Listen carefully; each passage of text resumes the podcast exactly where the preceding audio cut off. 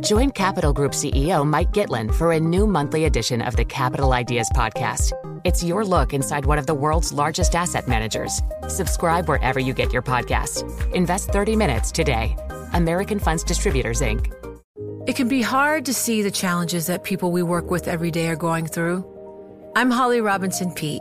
Join us on The Visibility Gap, a new podcast presented by Cigna Healthcare. Download it wherever you get your podcasts. You know success when you see it, or you think you do, the people in the spotlight. But what about those small business masterminds who succeed at making their money work harder? They do that by having a business bank account with QuickBooks Money, which now earns 5% annual percentage yield.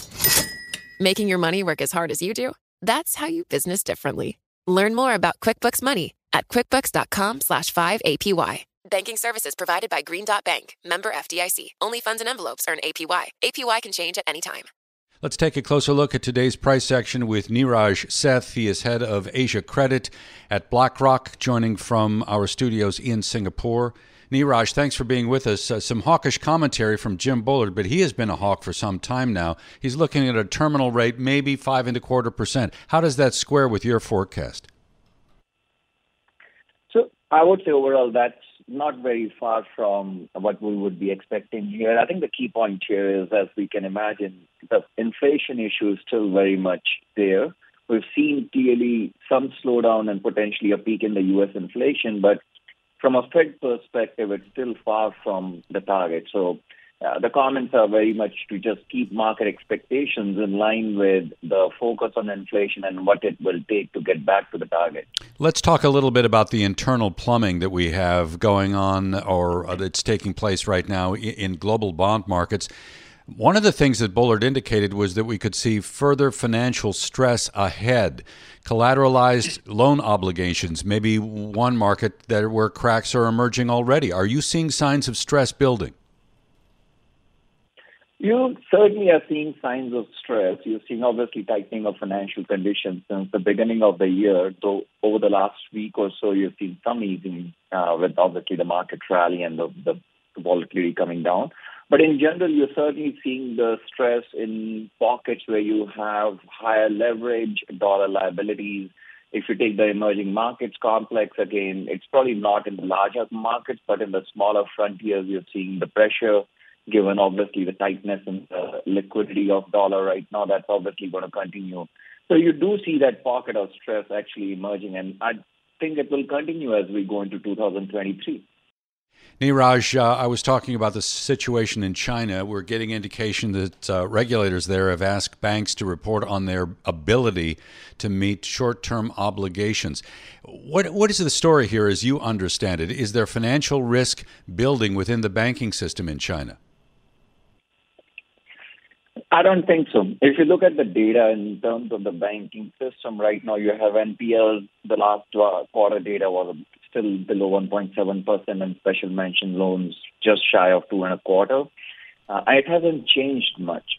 So I don't think it's the issue with regards to risk in the banking system. I think there's obviously a little bit of liquidity management and some pressure on the rate side of the market, which is warranted here, given obviously a combination of expectation of the reopening of the economy and going into 23, as well as what you have seen, the fiscal push from the government to obviously stem the slowdown that we have seen from a macroeconomic perspective. So I think it's less of the banking system issue right now. It's more around obviously some of the push required for to supporting the growth as we go into the year end and next year.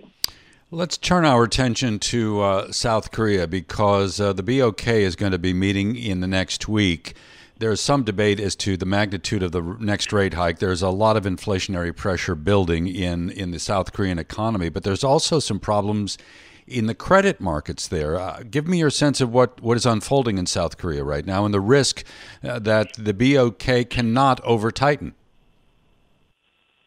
So overall, when you think about the structure of the economy in terms of the demographics, the inflation, longer-term trajectory, not just the current pressure you're seeing on the system, as well as the household debt levels, I do believe that the Bank of Korea cannot continue to tighten for too long all the way to follow the Fed.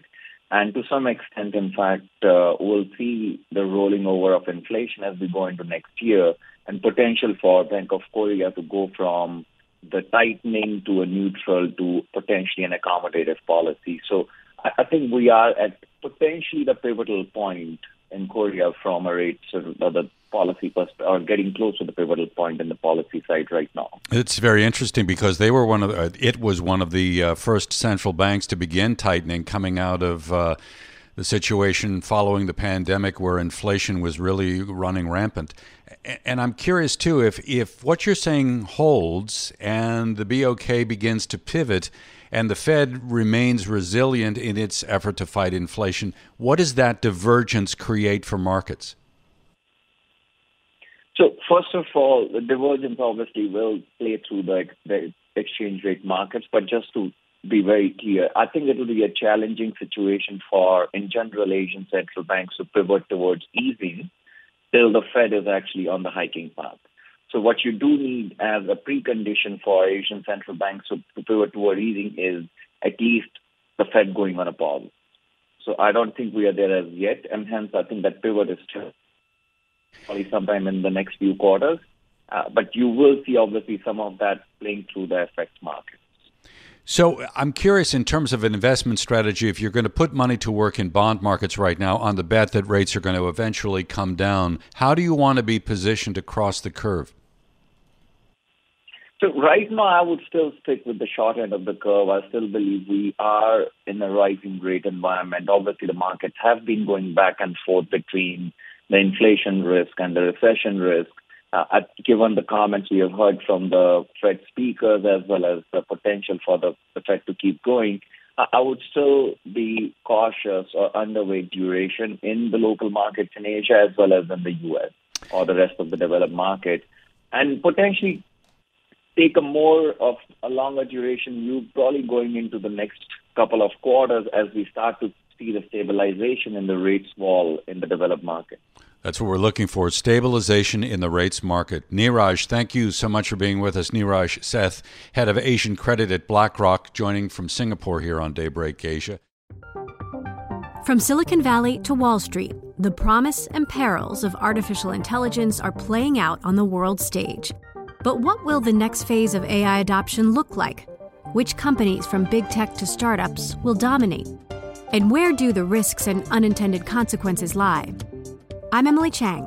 Join me at Bloomberg Tech in San Francisco, May 9th, to answer many of the industry's burning questions, alongside Snap's Evan Spiegel, Xbox President Sarah Bond, OpenAI's Brad Lightcap, top researcher Dr. Fei-Fei Li of Stanford, and many more. More details and just a few tickets left at bloomberg.com/techsf.